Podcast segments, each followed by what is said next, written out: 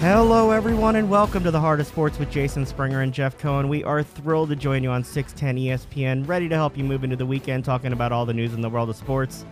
Jeff, it's a snowy Friday afternoon, but I'm going to give you warm, happy thoughts. What's that going to be? We are 10 days from spring training. I know.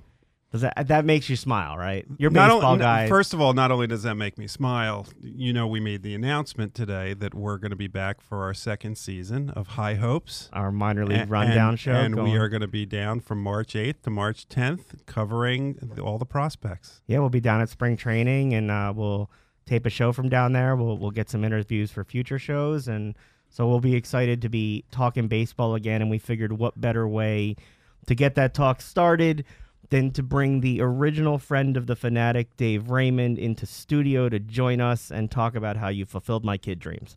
Dave, how you doing? I'm doing great, Jason. Thanks, and Jeff. uh, Um, I'm a of little course, ner- you picked the perfect uh, day for me to drive an hour from West Grove out here to Snow. Kinwood. Snow. We're good Yeah. like that. But 16 that's- degrees I- and we- snow. That's we- what, yeah. We could stay here for a week. We may have to do that because I, I know we're going to enjoy this conversation. I'm going to enjoy the conversation for sure. That that's how we work it. We make sure that you get stuck, and then you can't leave, and then we get to ask you lots of questions that you didn't expect to answer. So you think you can control the weather, is what you're saying? No, I can't even All right, control my okay, my all right. name. I can't control anything. What are you talking Oh, about? we, you we know need this. we need Bill Giles to control the weather because he used to say, you know, when it was uh, the the the weather report was a you know 24 hours, 48 hours of rain, and he said, no, I, I, we have a window uh, at, at right around seven o'clock. Jeff is There's So- a, window. so Jeff's a big Bill Giles. Well, fan. it, it's interesting you brought his name up because he's one of the first guests we ever had. Oh, I uh, know. B- Bill and I actually served on the board of a charity, Cade, together. Um, and Bill Bill is full of great stories. Yeah. I mean, I, am sure he wouldn't mind me. I call him my surrogate father, uh, mostly because if there were any mistakes I made, I can blame my upbringing. So, but Bill was he he for me he truly was a, a father figure, and uh, and the brilliance behind everything that went well or poorly at Veterans Stadium was out of his crazy mind. so so in addition to the fact that he brought in uh, uh, a new staff when he he came with regard to the radio personalities that became the voices of of the Phillies, you actually worked with him very early in your career. I, I was I hadn't graduated from college, and um, I went to the University of Delaware. I was fulfilling my dream to um, to play football for my dad, and um, uh, Tubby was also my academic advisor. He told me to be a business major. I flunked my first accounting exam, and I changed my major without telling him. and then he said, "What are you doing?" I, you know, I, I told you that you shouldn't, you, you can't be a football coach and be at the same institution like I've been for 50 years.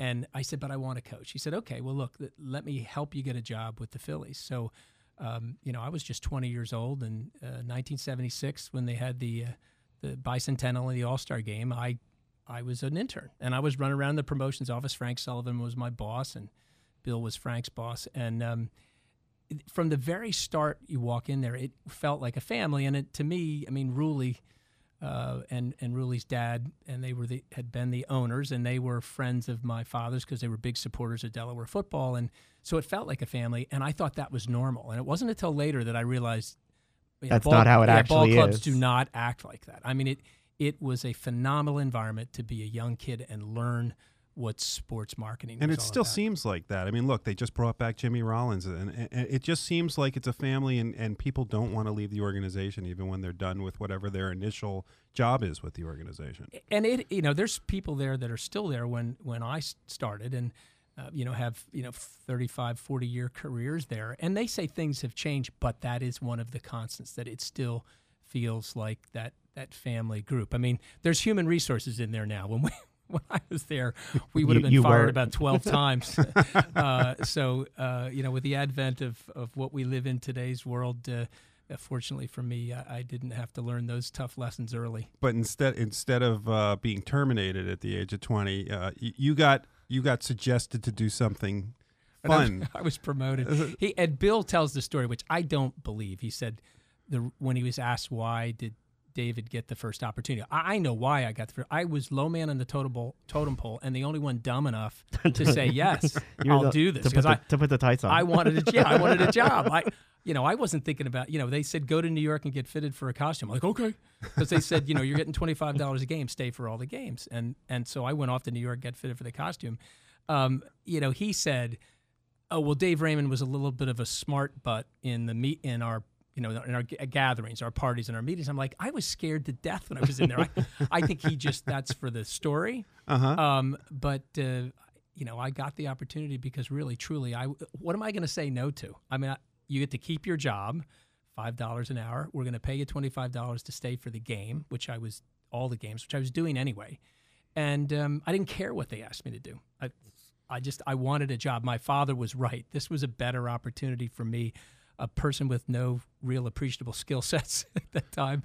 This is this is perfect. It was my dream so, job. So how do you how do you how do you go back to your dad and say, by the way, I'm I'm getting in a big green bird costume?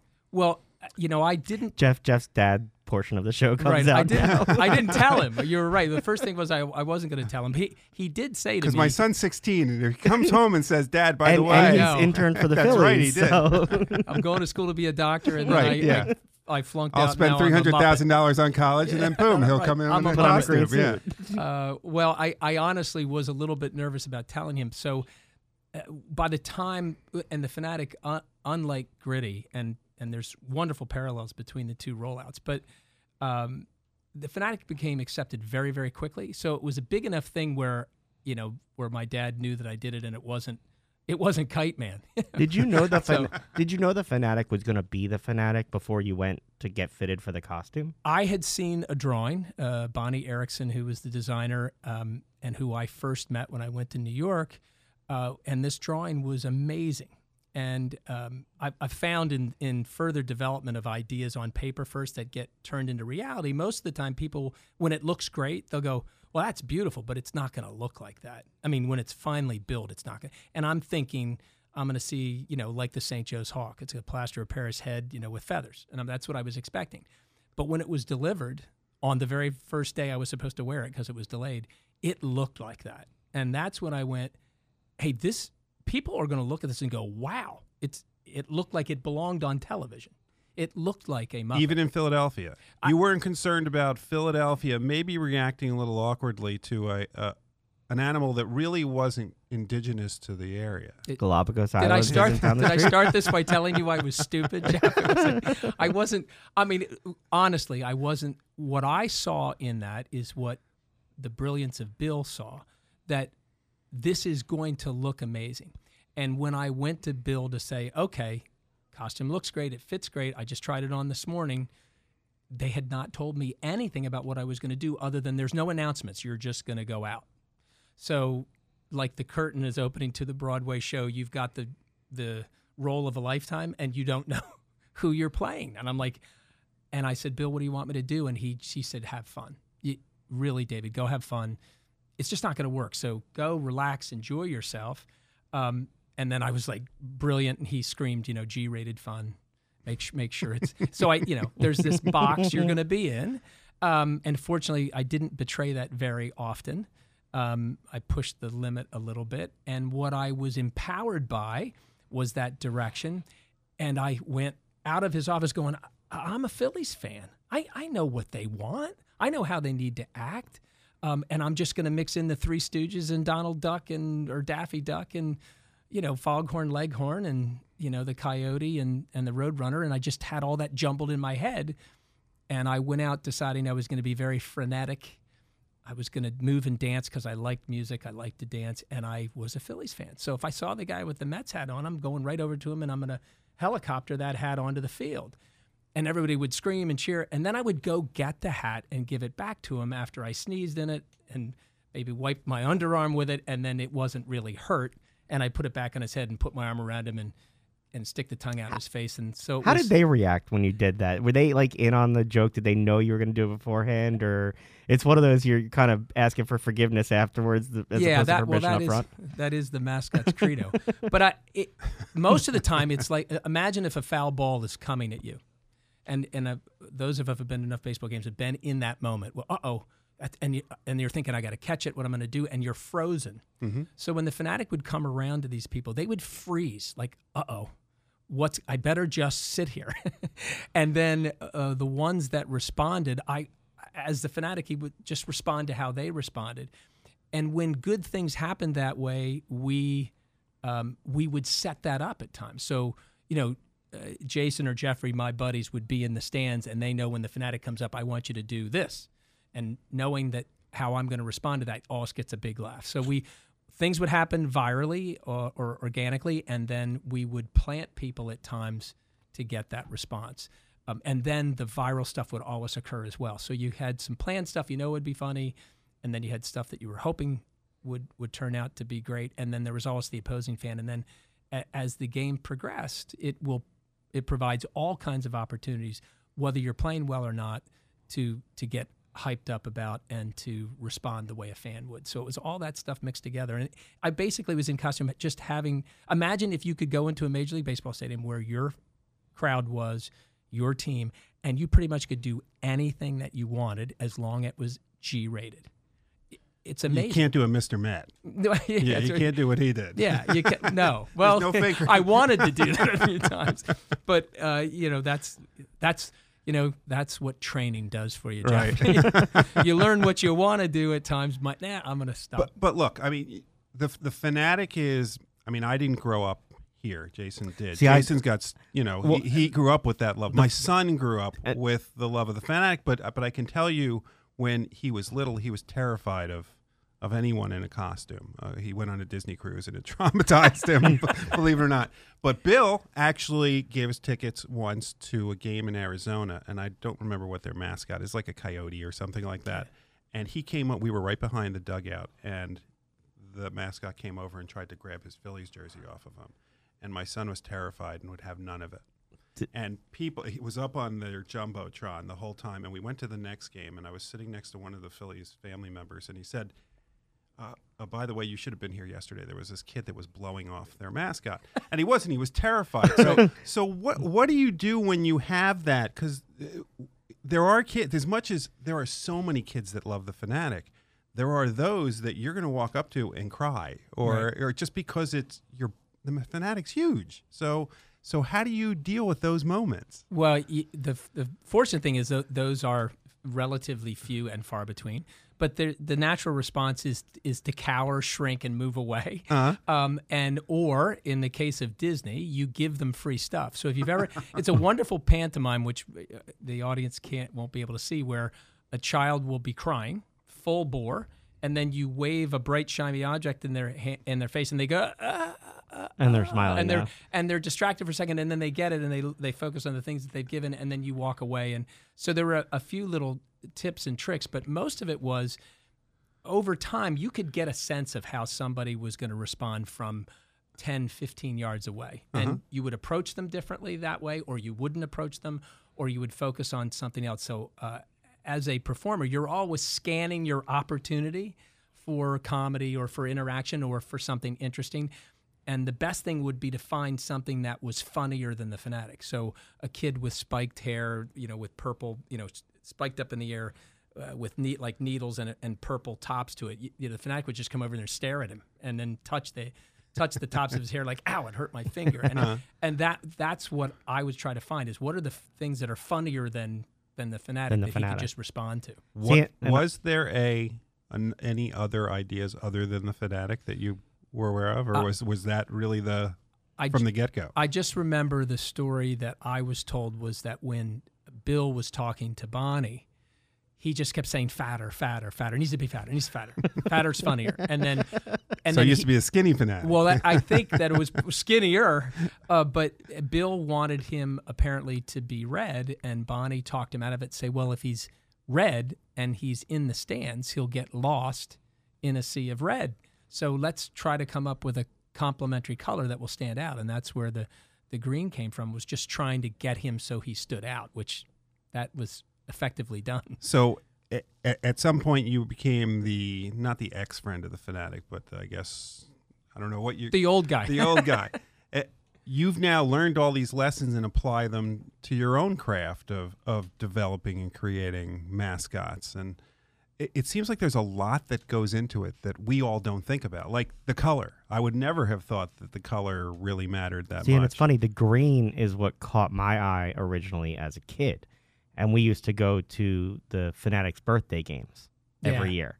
Uh, when he would do all the crazy things, and somewhere buried in my parents' house is this neon green Phanatic hat from the Phanatic's birthday, and so the like the green is is what got my attention earlier. Here's this big green thing doing funny things, shaking his belly that Bill Giles is saying bigger, and that's those are the things that drew me into him as a mascot. I think. Yeah, and I, I th- the thing that we well look a great performance is one that people will sit and enjoy, and they're not going to think about the work that was go- that went into to build that particular piece of entertainment. So that's so as an audience member, you're not supposed to know how hard it is. It, um, the things that I, I, was just talking to a client the other day. This is when I, I say I love my business. I, I hate my clients, uh, which we all relate to when we're in customer story service. of a bunch of people's lives. I was trying to explain. We're just kidding, though. We love our clients. That's right. We do. We do. Um, but I was On trying to the air. explain to her why it wasn't a good idea. She was just, we'd created a character six years ago for them. It was very successful. We found a performer, trained that performer, put them in.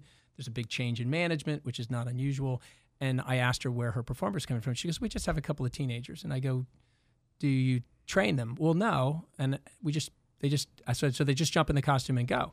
And she said, um, uh, yeah. She goes like, "This isn't rocket science." And I said, "Okay." Is that I like said- the biggest insult that you can get from somebody? Right. I said, and so I got, I so I get my, you know, now I've got my professional dander up, and I said, well, you know, you're open to liability. Well, what kind of liability?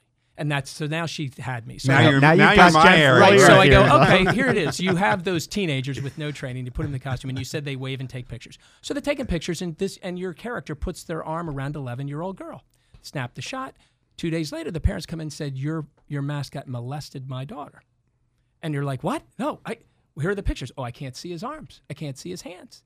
Because one of the things you teach performers is when you take pictures, your hands are up in the air. They can be around the shoulder, but you're and and that was how Tigger was being sued by and so and she went, "Oh, I never thought of that." I said, "There's a lot more into it. You're right. It isn't rocket science. It is just basic steps that you But take." there's a mascot school. well, that's and that we've been Yeah. and that's exactly what we we've been training for 25 years. It's just some basic common sense. Um, and and half of the things that I never did that I fortunately That you didn't learned the get in hard trouble. way. Yeah, uh, we, and there's been a number of of lawsuits over the years which could not have been avoided. In other words, accidents are going to occur. But if you can show you did your diligence, we've trained people.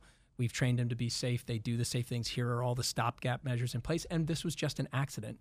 Then your liability insurance covers that. But if you're if you just do something willfully stupid, But but but so, ignore it. so yeah, You but so now you have but so now you've been involved with with another great creation that would seem to enjoy those kind of lawsuits. uh, well, it, I mean, I'm, you're speaking of gritty, of Yes. course. Uh, Where did that come from? it well here's what's great about it is and then and then when you get to know it makes sense one of the there's two steps we take with clients one is to make sure they're committed you can't sneak this out and see how people will feel and then decide to change it or pull it back you lose you have to be completely committed which the flyers were it took them they called me two years before they started saying we're going to do this it's to we're going to figure it out the right time but we want you to help us. I said fine. So then i came in and said you know we're going to get hammered no matter what we roll out. It is going to be nasty and it may be nasty for a while. So it's going to take and it's going to be about your brand. They're going to be nasty about your brand using this as a vehicle to hammer your brand. They said we don't care. This is about kids. We're going to tell them. We're building new fans. There, there was no reluctance? None. Because I can None. tell you, I, I, you No, we, that- we talked before we came on the air about Michigan. Michigan tried while I was in college to roll out a, a Wolverine mascot, Willie the Wolverine, and it it lasted about two weeks Yeah. before he got uh, literally physically thrown out of the stadium. well uh, let me tell you something and both my parents graduated me. i could do a mascot for michigan that would be wildly successful That- there's no que- be- and it's not because Jeff may call you. It's after not the because show. I'm so right. great at it. It's Uh-huh. that we've done it over and over, and we know exactly what you have to do. And and it's um and there's some brilliance involved in it, but the brilliance doesn't only come from me suggesting it. it the client has to get it, has to want it, and they have to be good at what they do, which all is what the Flyers have in place there. They've got bright, young, creative people. So I still didn't believe them when they said they would.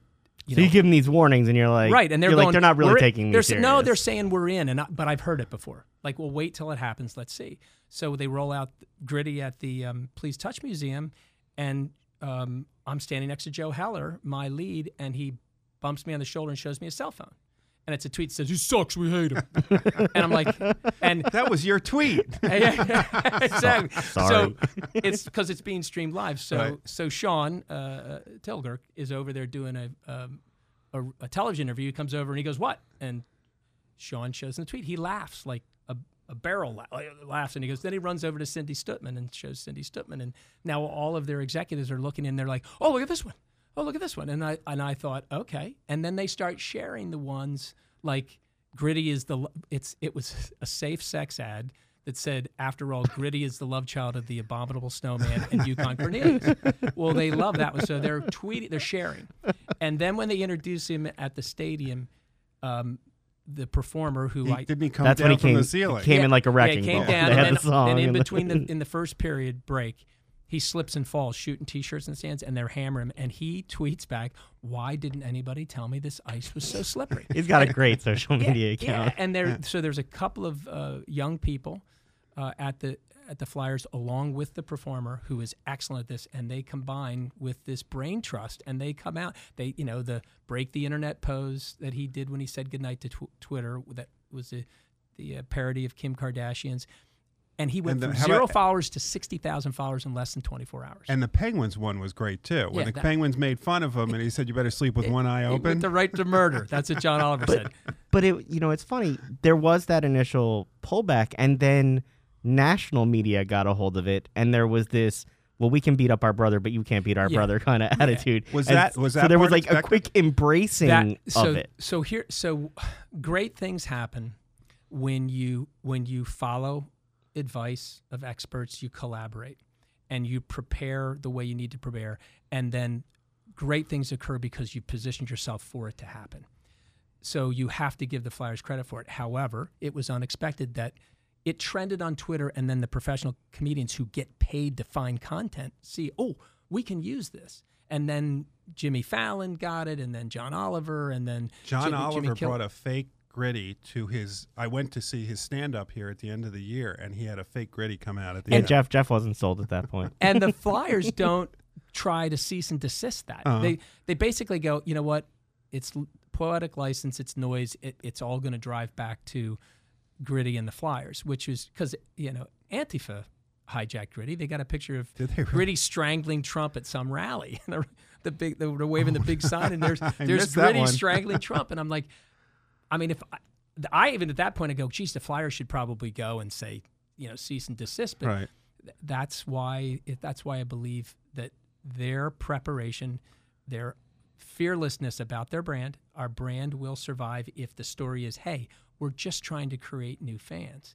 And there's and we can't miss that opportunity in today's world. They said the reason why they started it was they saw the Super Bowl, uh, the team come back, getting ready for the parade, and all the other mascots in the city were there to welcome um, the Eagles, and the Flyers had no ability to represent there. And they said, "That's it. We're not we're not missing any more of those moments." And then they got their own moment now for To, but to me, the, the the best thing about it is we always talk about how how sports brings communities together. That there's a benefit to it.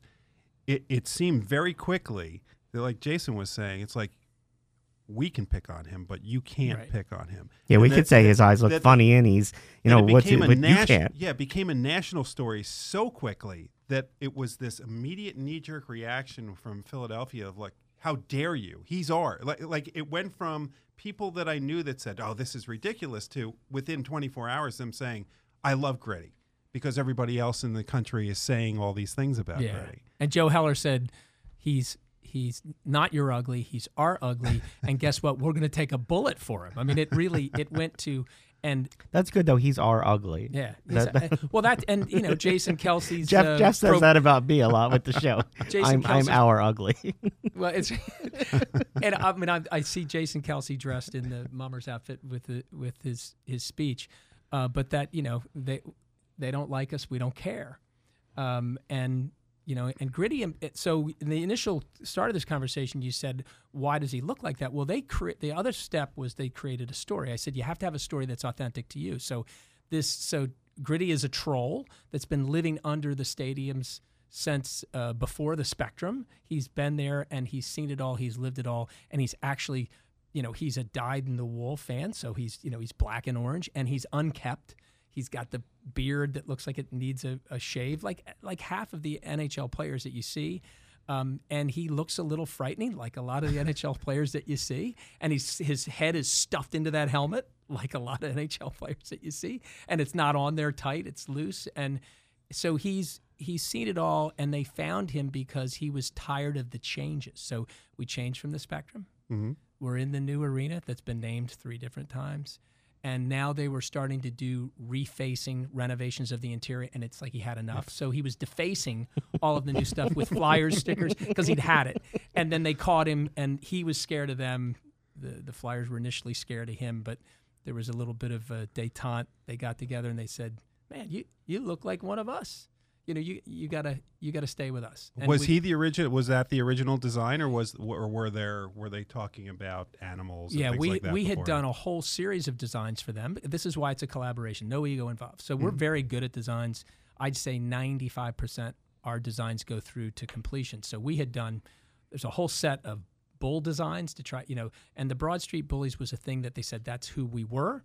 We're not afraid of it, but we are different now. Hockey's different, but but it's our roots. So we want to have some of that involved. And it's Joe Heller that kept saying, ah, geez, I, I, this monster. What about a lovable monster? I'd like somebody that they'd want to high five but not hug kids, which I thought was great. they want to high five, but they don't want to hug him. Not or, too close. Yeah. yeah. So um, we weren't scratching that itch, but I'd say about a little over a third, maybe close to 50% of the group like the bull concept.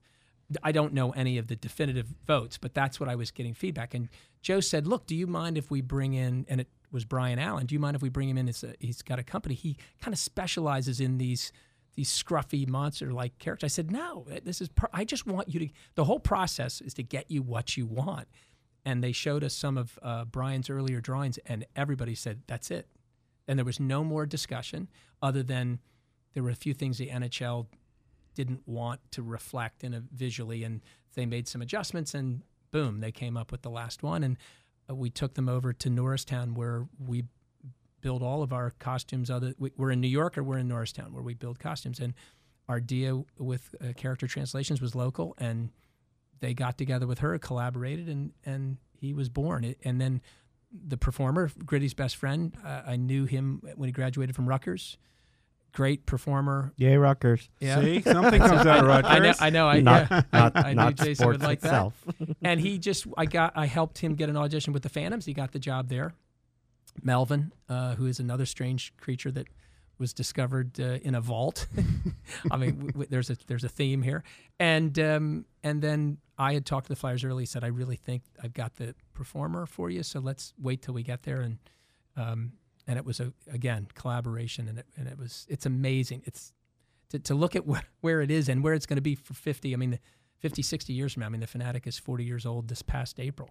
So Gritty's going to be. He doesn't look at age older. No, no, no, you're still older got than, that yeah. youthful. Uh-huh. He's looking good for his so, age. So if that wasn't enough for your career, you've you've now moved on to a, a new segment of your career, which yeah. is being a keynote speaker. Can you can you tell us how you got into that?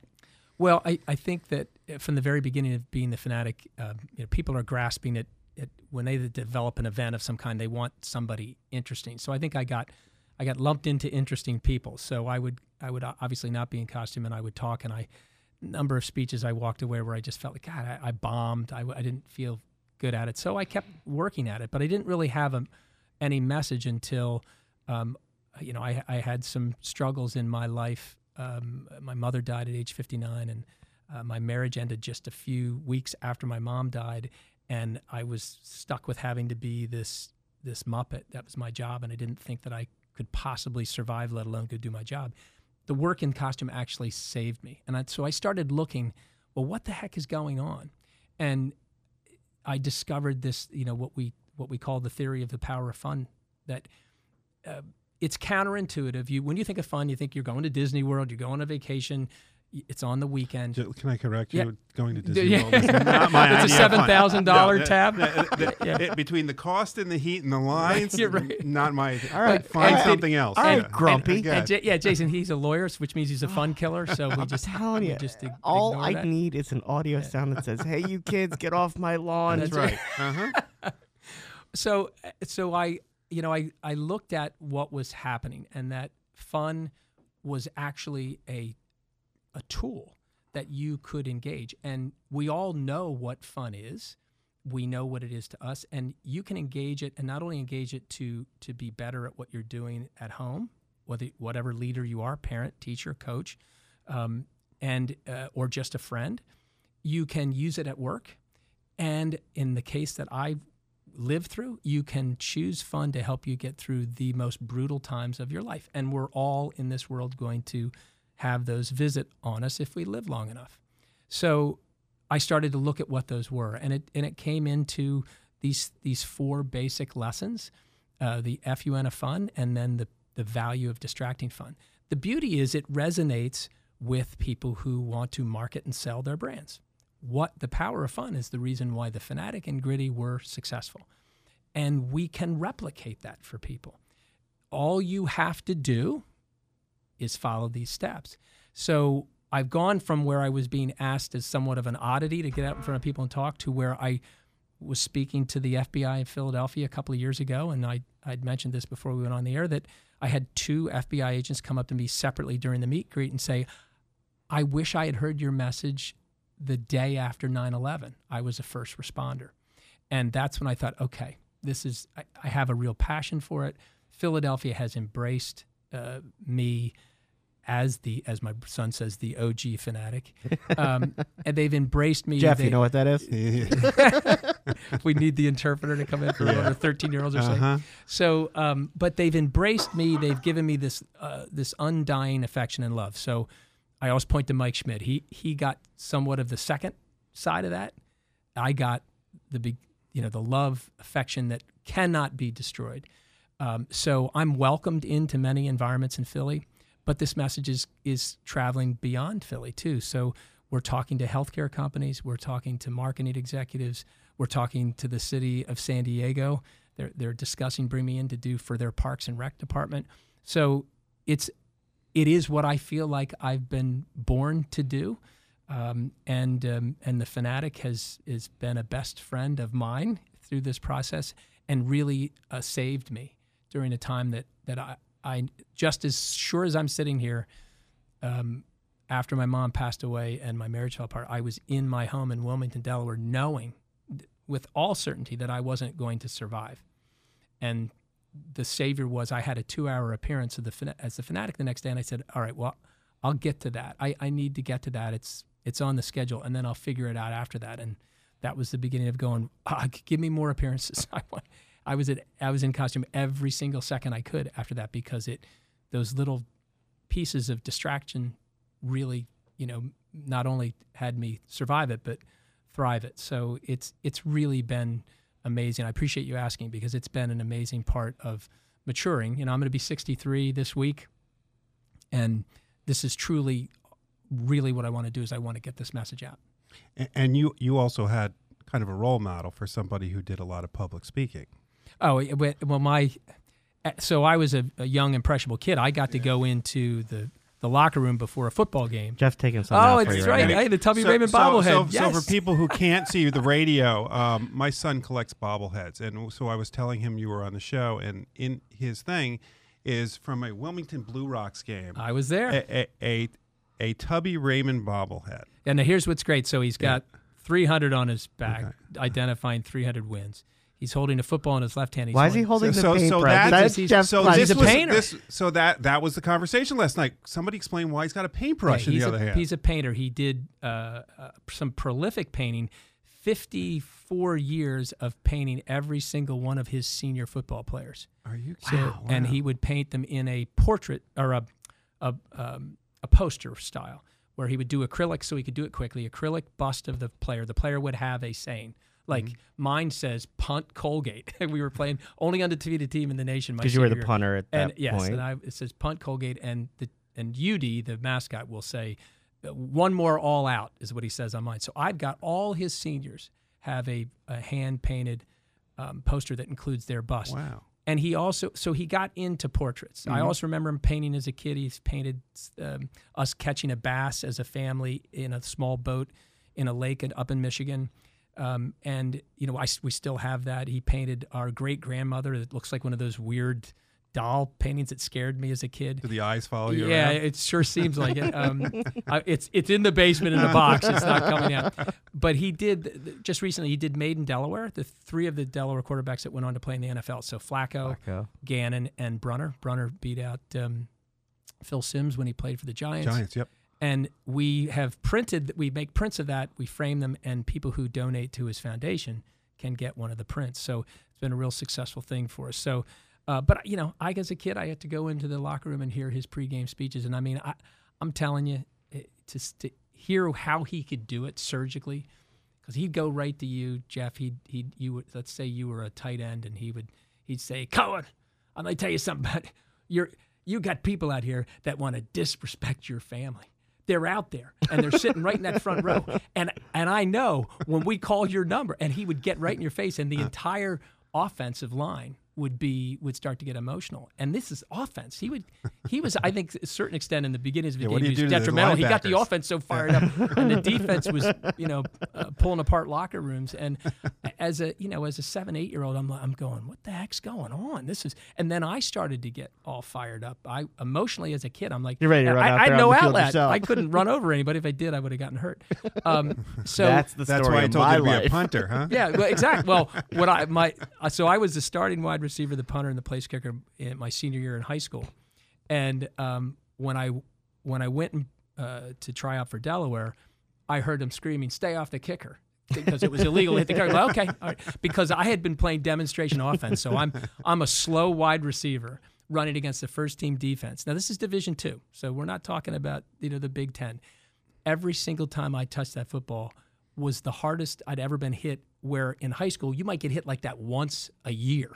Every time I touched the football, I was getting just absolutely lambasted. you were And I ready to went, move to Why do I want to do this? You were ready to move to kicker right. quickly. I am so much better at kicking the ball. Plus, it's against the rules to hit me. I mean, I mean so uh, so I, I became his punter, um, which was probably the best you know experience to have a father as a coach and a father that had his stature, uh, a coach that had his stature, and a father. And and I found out that I probably learned more from him as a football coach in those four years than I did as a father. Not because he wasn't a good father, but he was an incredibly good football coach. And when he died, and I, I spoke at his memorial service, and that day, as almost every day of my life, some football player comes up to me and said, You know what your dad did for me? And they'll tell a 10 minute story of him changing their life with a couple of comments um, and then and then some joke that they remember and it's and it continues. It, and so um, you know you think of the, the the thousands of kids that he affected in a positive way you know we basically shared my father with those those players. So um, it, it was so the speaking the motivational portion of that um, I decided I wanted to be a coach because I wanted to do that. And and now when I look at what I'm doing in public speaking is um, I'm doing the same thing. You're moving people to change to to make themselves better to do more than they think they could do um, and you're giving them the tools to do it. So um, so wait you know that was it's great that you brought this so I've got one this right in my uh, right in my office on my credenza. Tubby sits there next to Bill Giles He and was- I and I have a Harry Couch Bill bobblehead Giles has a bobblehead. yes he does I've got an extra one. maybe we could figure out a way to get to your son All right. Look at Jeff. Yeah. You you just made Jeff's day. You talked about Michigan, and you might get him a bobblehead. I- He's easily bought. Don't worry. um, good we we can't thank just you. just en- like those little kids. when they get scared Absolutely. We Phanatic, can't right? thank you Just enough wave in for- front of me. for joining us in studio. This has been a lot of fun. Where can people get more information if they want to find out more? Now, RaymondFund.com is where you can see all about the, the speaking, and certainly you can find me through the same website. We're, we, we're doing a lot of character branding work as well, and we and we mix the two because it's the messaging is part of what you do to be successful. So RaymondFund.com is a great place to go. Find me and get me to your event for speaking, and um, would love to love to see more people out in Philadelphia. And we hope you we could have you on again. There's so much more to talk about. The mascot Hall of Fame. So he many just other wants his. Bill Giles bobble. Oh, well, that's- He's looking for an Yeah, excuse. okay. See, you figured this out already. See, he's he knows. Jeff. Yeah. Well, you're going to make me I'll a be good there. That's parent. good. Yeah. right, Jeff, I'm in. Jeff. I'm in. Yeah. He sees right through you. Thanks so much. Thanks. Let's uh let's head to break here on the Heart of Sports with Jason Springer and Jeff Cohen. Stick with us. We'll run through everything else going on in the world of sports. We'll be right back. Are you looking for a lifeline? Verizon New Jersey Shares Communication Lifeline is a statewide nonprofit that provides assistance to individuals and families living in New Jersey, those who are in need of temporary help in paying their communication and energy bills. Want to know how to apply?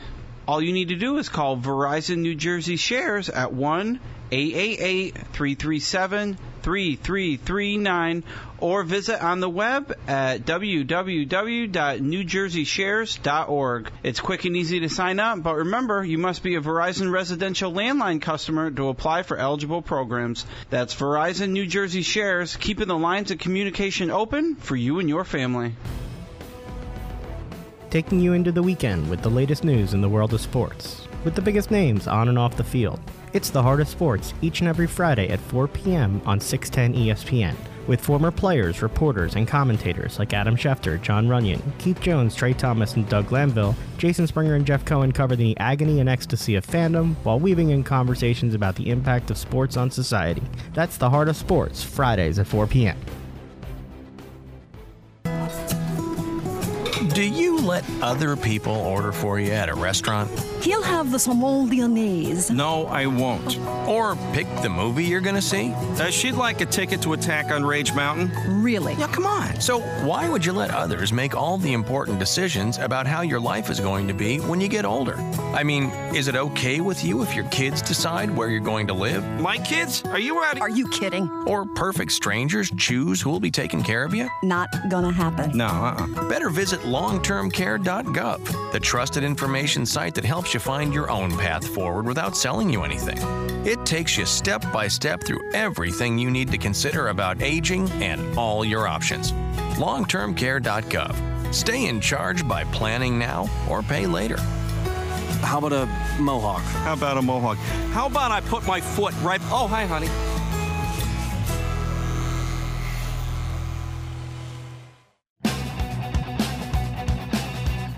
Welcome back to the Heart of Sports on 610 ESPN. I'm Jason Springer here in studio with Jeff Cohen. Jeff, I could have just kept talking to him. there's so much more. There, there's so, there's there's so much to talk about, and he really is. I mean, the Emperor Fun. We didn't even get to that. I know, but he, but he, he, there's, he's lived a life that very few people could talk about. I mean, the number, we all go through life trying to impact other people in what we do. Think about the number of people That that, he has impacted and still is Well, impacting. we're through sitting here he's and he's talking about it. And I'm remembering going to the Phanatic birthday games with my family.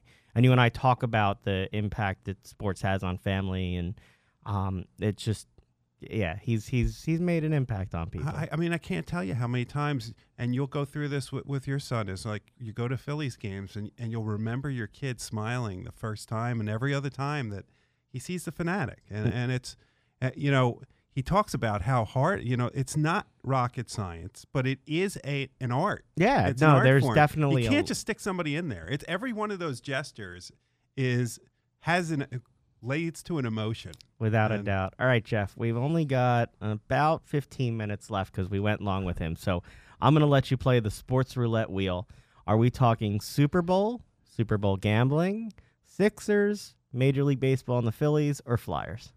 Take your pick. Uh, go Super Bowl Go Super and Bowl. Super Bowl gambling. Are you all looking forward to the Super Bowl? I always look forward to the Super Bowl. I'm, Doesn't matter who's in it. I I mean, am kind look, of indifferent about the game. Yeah, but you're. I'm going to watch the, football. But here's why you're indifferent to the game, and I'm going to play uh, psychologist. Oh, right God. here. Okay, you're sitting across from me wearing your Eagles Super It's Bowl. It's my last weekend as. Super Bowl champions. I'm going to take it see, for all that's it is. So, so this is letdown time for Philadelphia, but it's still the Super Bowl. Yeah, you wish you were there, I do. A- a- and nothing is ever in your lifetime will ever compare to that moment because it No, was that the was first- pretty cool. It was the first time the Eagles won in your lifetime. So, so it's all downhill from here. So, from a Philadelphia standpoint, I understand the letdown, but you'll still watch the game. It's 17 years to the day since these teams met when the Patriots beat the Rams in 2001. And that means Nothing. It's just interesting. Right. It's it's sort of a generational clash. I'd rather a- have Kurt Warner as of my a game, quarterback though. than Jared Goff. well, I, I, we can get there, but it's sort of you know you know Jared Goff or uh, the coach of the Rams, McShay, was in high McVay. school. McVay was in high school when Tom Brady was in that Super Bowl. Right. like there's such a difference in generational approaches to football between Belichick and Brady and and Goff and McVay, and and that's gonna be beat to death before the game. In terms of the game itself, do you have a feel? Do you have like a strong feeling like, oh, okay, this is exactly gonna happen? You know, as much as we know the Patriots and the number of times we see them, I still can't tell whether their defense is good or bad. And and so that's the one that's the unknown quantity to me. Here's what I do know that, that you could say what you want about Tom Brady having a couple of interceptions in the last game. If it comes, if it's a close game, the Nobody Patriots else will win. Yeah. Okay, and and I don't think the Rams are that good that they're going to be able to stop him. So it's really going to come down to whether the Patriots defense can hold up with the Rams offense. I think the Patriots offense is going to try and use the Rams' aggressiveness on defense with their line to sort of throw a lot of screens out of the backfield to James White and Sony Mhm. Michel's played better and and sort of dink and dunk them that way and sort of go at them on offense. The Rams defense and then split the middle of the field with Gronk. absolutely, Which and their which secondary is not their strength for St. Louis And, or for and so, St. but I'm see, just the- screwing up that everything I goes talk to about. one of one of the bets because one of the bets I believe is the over under on the number of times they say Gronk is two and a half.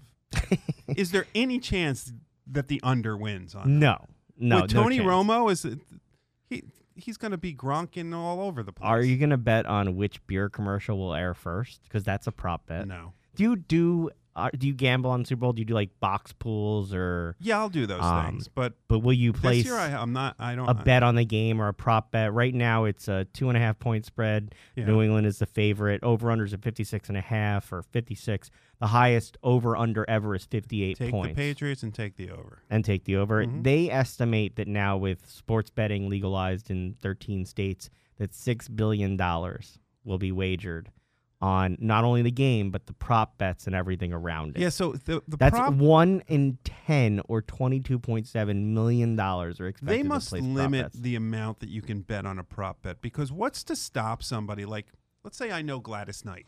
There's an over under on the number of seconds it's going to take her for to do the national anthem.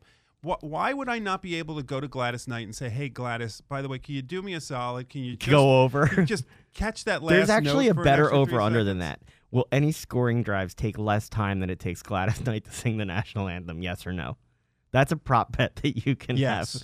Uh, Oh, I think Yeah. yes. You're Oh, gonna yeah. have a, a one or be- two yeah, play right, drive. yeah. See, like that's another one I would I Mhm. would say yes for. Um, yeah, but that that one it's a legitimate bet, even though it's right. ridiculous. So Uh, but if an- you but you could like like there's a, I think there's a prop bet on whether or not Adam Levine's going to wear a hat when he comes out on the stage for the halftime show. uh, there's what color shoes so will he if I- wear? if I know Adam Levine, why don't I just call him up and say, Adam, can you do me a favor? Can you just put on a hat for three seconds? Get on that, Jeff. Um, Tony Romo's line for correctly predicting plays is seven and a half correct calls before they're snapped. That's not a lot, No, is it? and he calls out a lot. So, Yeah. you know, well, are you okay? So the game's going to be on CBS. Do you Mhm. like that broadcast broadcast crew? Yeah. Uh huh. I mean, I'm not a Tony Romo hater. I didn't Right. like him as a quarterback, but I I, re- I think he's a little aggressive at I'm times. per- but I, I- really enjoy the I way that he personally like Dan Fouts more, but Oh, I Oh, enjoy wow. the way that he can kind of break down what's going to happen Right. before it The- happens. here's the thing with Tony Romo. Well, first of all, it's enough with the Cowboy ex Cowboys all being the announcers for everything between Moose Johnston and and Troy Aikman and him, Jason and, Witten. Yeah, it, it's it, well, Jason Witten's horrible, but but the th- the thing that gets me. Tell me how Tony- you really feel, Yeah, the thing that gets me with Tony Romo is is he he's right a lot of the time. I think he provides a benefit to people who know and don't know the game both. But after a while, that energy gets a little exhausting, and there'll be times where I just hit mute. So, what do you think? Uh, your prediction for the game? I don't have a score, but I think New England wins. I think it's going to be about 34-28. Uh, who? New England Patriots. Patriots. Somebody. Brett's going with the Rams. No, he's No, not he's taking not. the He's Chiefs. No, I want the the, Rams to He win, but I think Patriots Oh. will win. Oh, so Brett's basically being me and taking both sides of Okay, it. there Way you to go. be there, Brett. There we go. Just when Um, we need another fence sitter. And, yeah, he already Yeah. doesn't like that I sit on the Uh-huh. fence all the time. And I loved uh, Tony Romo as a commentator. I learned so much from him. Okay, do you think he'll call seven and a half calls or uh, or less? I think he'll call just about everything, like he always does. He's So- a genius. I learned so- so much from him. So I- I'm Brett's, get, by Brett's the way, I'm the over. guessing that if if any of the other announcers did the same thing he was doing, they would probably be right about the same amount of, amount of time. Uh, well, would be my He's willing to put himself out there, Right. and he does Yeah. it, and it's it's pretty impressive how he does it. All right, Mhm. Jeff, uh, we go on baseball. Ninety one No, days. you got to go. been- You got to. You got to go NBA. I don't have much to say about baseball, All so I want to get out of the way. Baseball? Yeah. There's nothing to say about baseball. We already said that we're excited about spring training. I don't. There's still a hundred We're not going to talk about those free agents. Uh, and let here, you know what? Here's what we're going to do. Ready? Breaking news on the heart of sports. Bryce Harper and Manny Machado have not signed yet. Okay, now let's move on. Were you bothered by all the fake Twitter noise on Tuesday that everybody thought that Bryce Harper had signed and all of a sudden he didn't actually sign? No, because No. because I uh, uh, here here's what I do. I I I, I follow Todd Zolecki and Jim Salisbury. I saw you Phillies, tweet that out until enough. they tweeted you don't believe it type thing. Yeah, I saw you put that out there. All right, did you stay up late last night for the Sixers? I did. All right.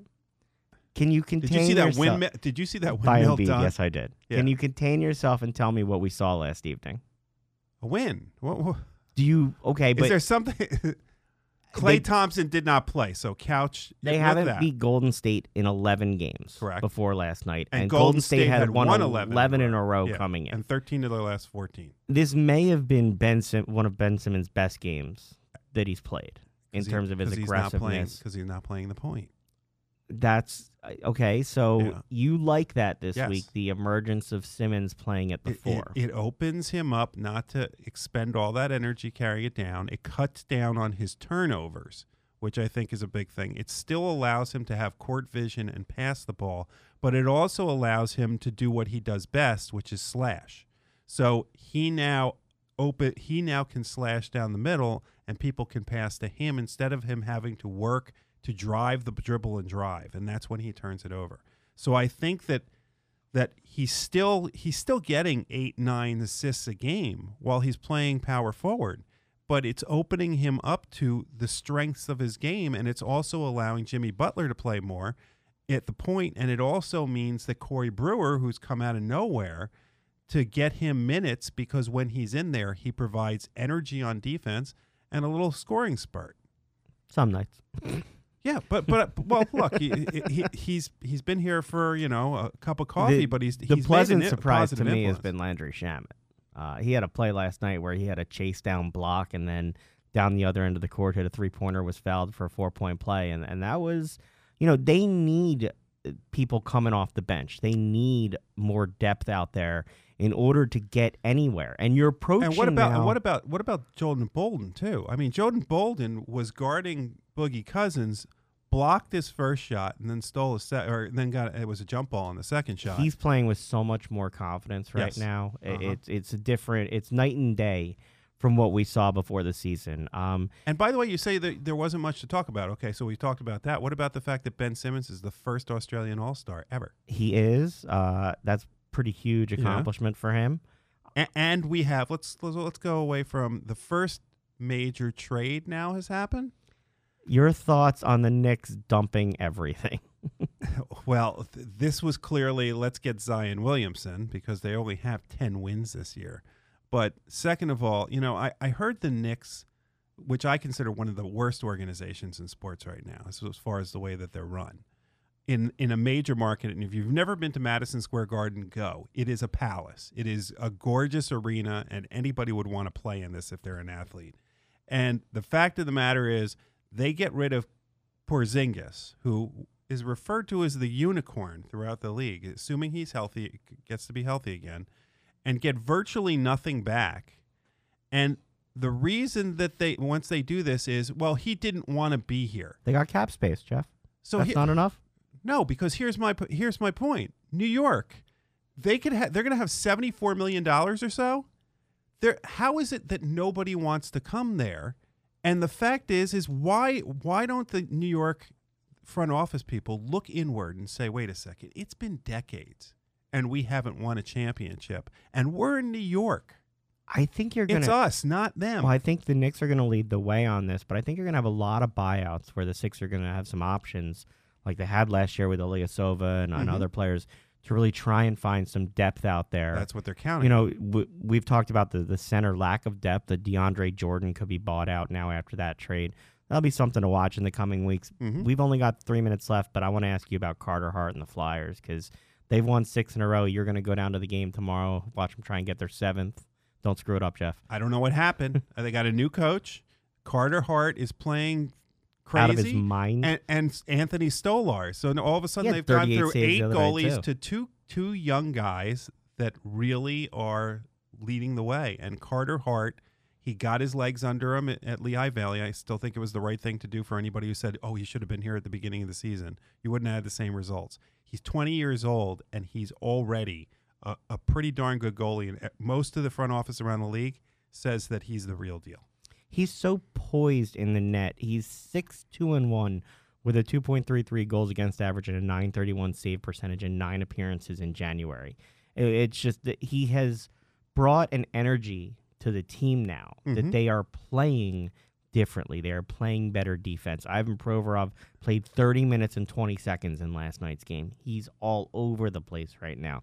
They need to get Gostisbehere back. I don't know. I still think they're going to make some moves before the end of the season. They're only a game under 500. It's uh, They're- I know they were in last place a couple weeks, but they're not. They're only nine points With out of the the, loss of the. Blue Jackets last night and the Flyers win, the Flyers are only nine points out of a playoff spot with 31 games left. As crazy as that sounds. Yeah. And when this week started, they were 14 points out. So and the, and their next four or five games are teams that are either 500 or a little bit below, below 500. So they're in good shape to make up some points. Except they do have Edmonton tomorrow, so we get to see Connor McDavid. yeah, you're gonna you should see a good afternoon matinee at Wells Fargo Center tomorrow. It should be a good time down there. Um, Jeff, any last Super Bowl thoughts, traditions? Do you go to a party? No, I'm actually I've been to Super Bowl parties. I'm, I'm a I'm a quiet watcher. Yeah, I can't yell at the TV with other people around. Last year's Super Bowl was the best because I think my in-laws saw a different side of me as a fan. Um, our son was one. Not a good side. I'm I'm sure they didn't think it was. So our good side. son was one, and he had fallen asleep during the game. And my wife's rule is, if I wake him, he was mine. Mhm. So I'm jumping up and down like a lunatic with my mouth covered, and my mother-in-law's watching me, going, "Oh, we're stuck with you." I think that's really what she was seeing. So they won't see that side of me this year with the Eagles not playing. I'll be calmer. I, I just, you're right. I'm not excited about the game. Here's what I can tell you. I predict that the lowest ratings in the country I was gonna say are going to be New in LA. Orleans. No, not in LA. No, I think New Orleans will be lowest, and then LA. Because LA, they've been talking Lakers all week, and the Anthony Davis speculation, as opposed to the fact that they have a team in the Super Bowl. Yeah. Uh, what would what would it be like to be that where you can't talk about it? You can't. I mean, your team's in the Super Bowl. Come on. You don't think New Orleans is over it yet? No. The lawsuit's not going anywhere, Jeff. Oh, it will. It'll get dismissed. Oh well, it- yeah. I mean, it's it's. It, I mean, not going anywhere, is in literally not going No. anywhere. It's, It will be dismissed. There will be no discovery. so the Super Bowl won't be overturned for them to replay. No, the there New will be no Super Bowl L I V Part Deux. Um, uh, do you are are you like a, a Super Bowl hangover guy the next do you mean? day? No. You just Uh-uh. you're good with it. Are you a commercial guy? I gotta You go. I, I gotta go back down south though, so I'll be gone the next day. Will you watch the ads? Or are you like I I don't, really care, care. about the I ads? used to be an ad person, but now they're they're they, they're not much better than regular ads these days. There's an over under on how many ads. Thank you so much for joining us this week. Make sure to join us next Friday night. Help you start your weekend in style. Have a great one. We'll talk to you next week. Bye bye.